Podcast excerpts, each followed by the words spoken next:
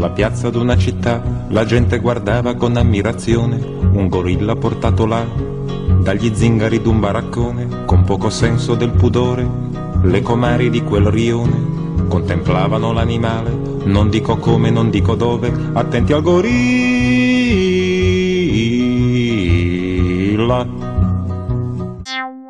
Bentornati amici su Radio Morpheus, martedì sera, mese di aprile, meravigliosi, verdi, azzurri e grigi. Non so se questo mese coinvolga voi come coinvolge me, ma io sento davvero la carica vitale del mese di aprile. Mi spiace anche che sia per finire perché siamo verso la fine. E poi però maggio, giugno, ah, io risorgo in questo periodo.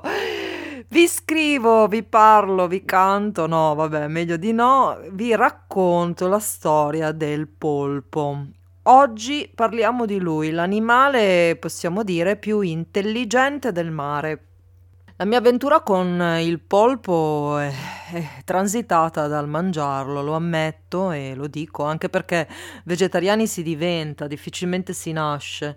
E adesso sinceramente non riuscirei proprio ad addentare un tentacolo, per quanto sappia e conosca il gusto del nostro amico. Molti di voi probabilmente, almeno alcuni, io credo, perché non penso che siano tutti vegetariani quelli che mi ascoltano, ecco, probabilmente ancora si nutrono di insomma questo intelligentissimo personaggio, magari con eh, contorno di patate, eccetera, eccetera.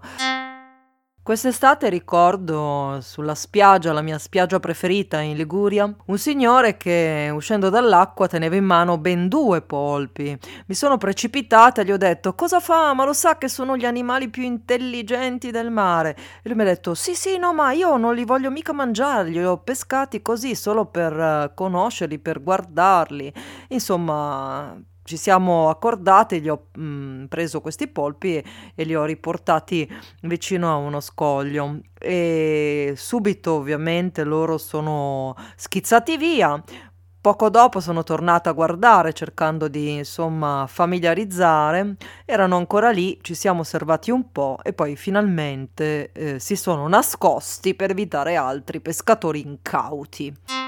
Ho letto di recente di un um, allevamento giapponese di polpi. Non è facile allevarli in cattività, ma eh, questi giapponesi si sono incaponiti e hanno deciso di creare un allevamento così il polpo è a disposizione, nasce, cresce in un barattolo e poi finisce nelle fauci degli esseri umani. Certo, il problema etico non è soltanto quello dell'inquinamento di questo tipo di allevamenti, ma anche eh, rispetto al fatto che questi animali animali sono alieni dotati di cervello e anima, il che non li rende più importanti degli altri animali che noi mangiamo, perché non è l'intelligenza che fa eh, la differenza, di sicuro, voglio dire, perché un animale più così tontolone mh, mm, dovrebbe invece essere allevato e ucciso, ma questo è un problema sul quale possiamo riflettere, perché se consideriamo tutte le creature dotate d'anima, allora forse, insomma, diventa un po' mm,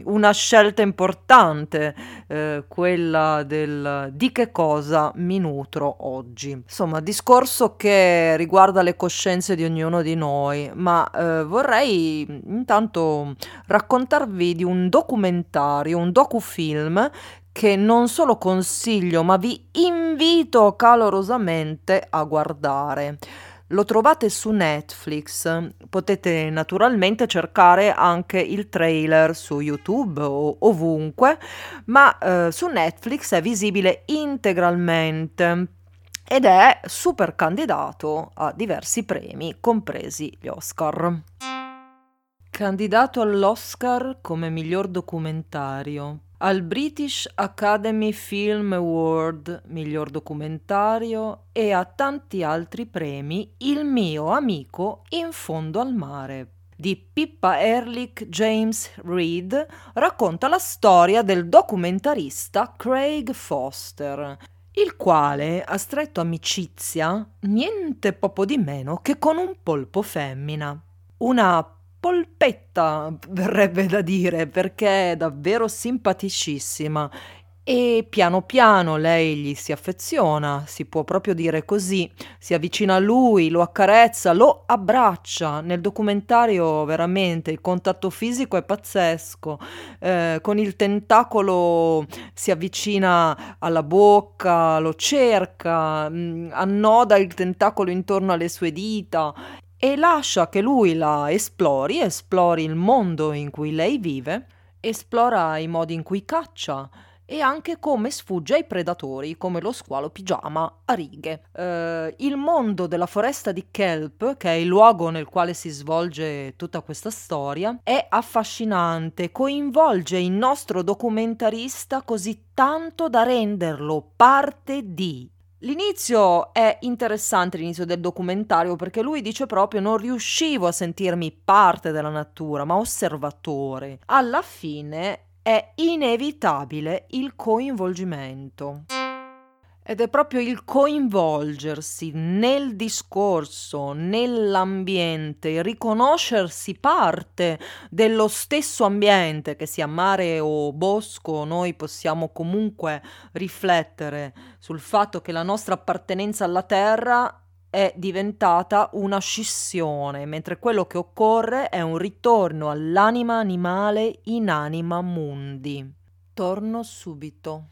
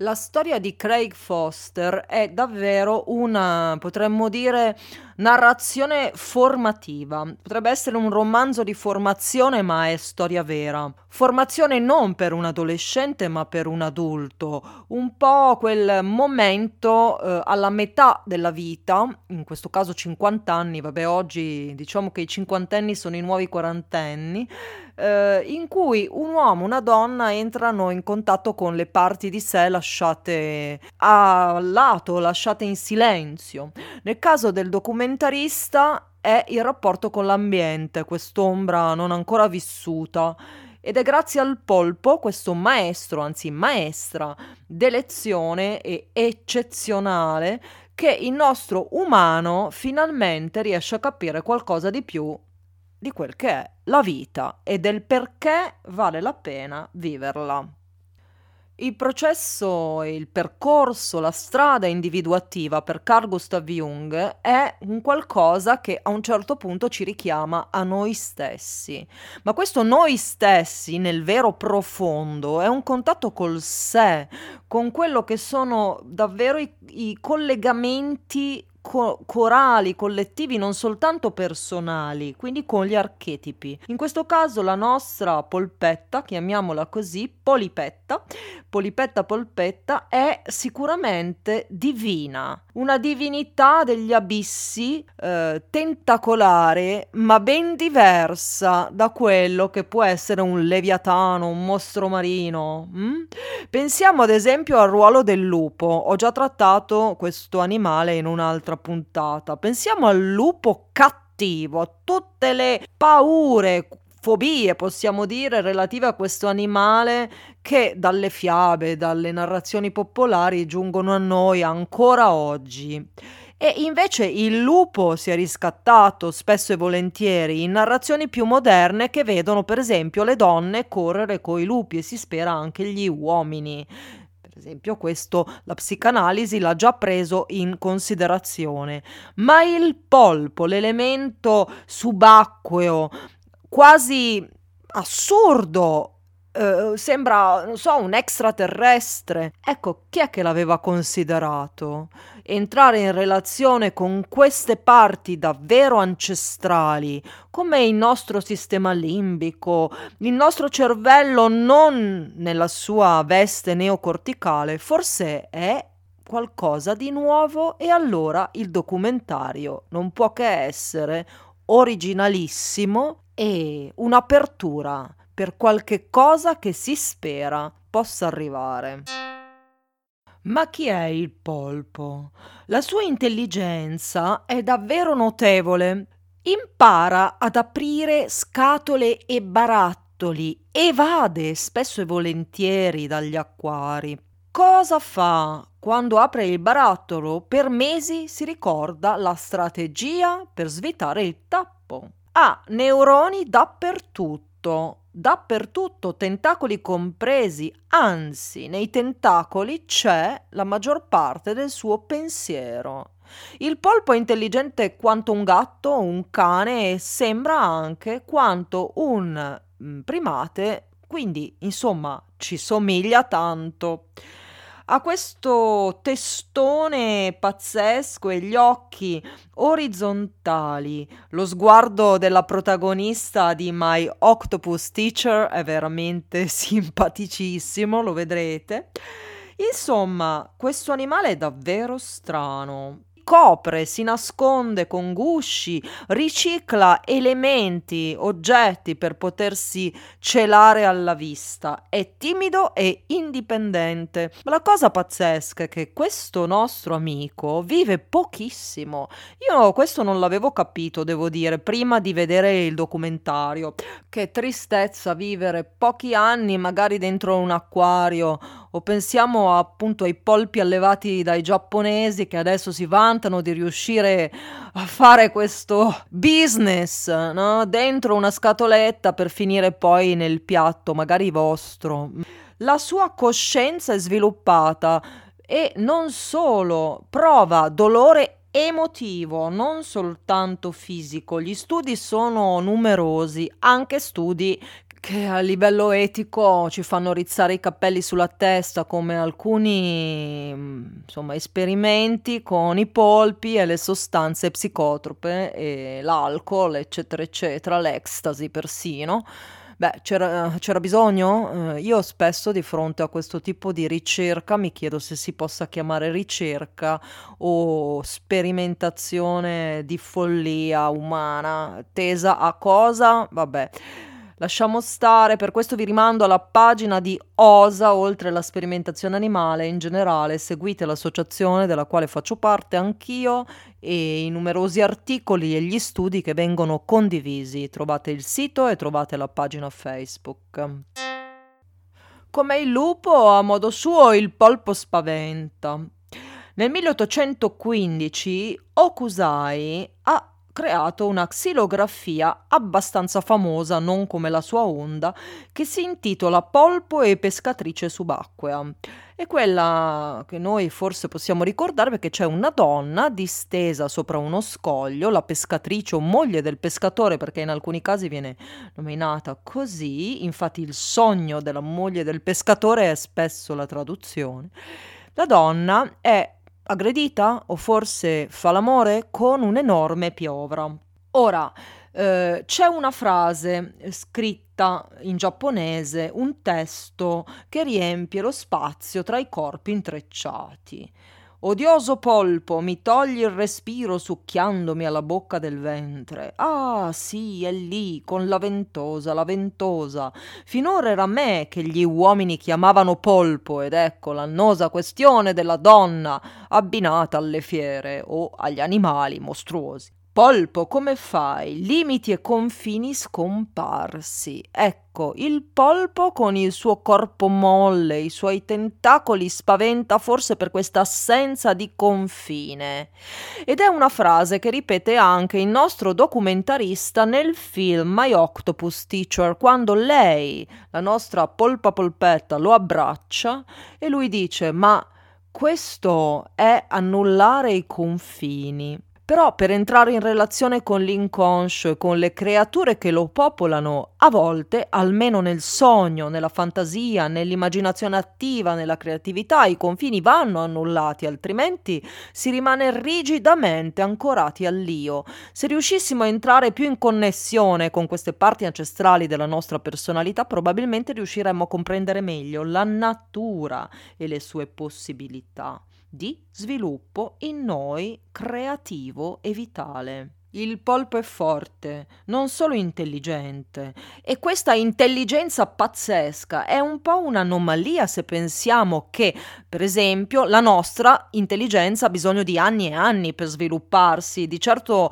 eh, non è che la nostra vita media sia quattro anni come quella del polpo, ed è tanto quattro anni, alcuni vivono solo un paio d'anni e soprattutto quando poi procreano, soprattutto le femmine, sono spesso destinate alla morte perché è un grande sforzo, producono tantissimi piccoli. Quindi la natura con loro è stata strana, eh, devo dire, un esperimento forse troppo ben riuscito per questo mondo. Il polpo va compreso, va compreso in noi come animale dell'abisso con otto braccia e tre cuori. Tre cuori una testa gigante, otto tentacoli e un'anima. Un'anima che ha creato terrore nelle storie fantastiche, certo può raggiungere anche grandi dimensioni e in più la viscosità dei suoi tentacoli, viscido, appiccicaticcio e super intelligente. Mm, degno di popolare i sogni, anzi gli incubi di noi umani? Con questo suo mezzo miliardo di neuroni, il polpo ci insegna che la vita non è soltanto in mano nostra.